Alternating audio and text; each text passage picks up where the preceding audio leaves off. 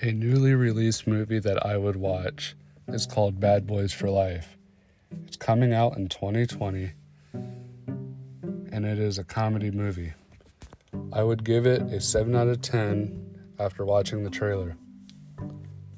A brief description of the movie is that the wife and son of a Mexican drug lord embark on a vengeful quest to kill all those involved in, a, in his trial and imprisonment, including Miami detective Mike Lowrey. When Mike gets wounded, he teams up with partner Marcus Burnett and Ammo, a special tactical squad, to bring the culprits to justice. But the old school wisecracking cops must soon learn to get along with their new elite counterparts if they are going to take down the vicious cartel that threatens their lives.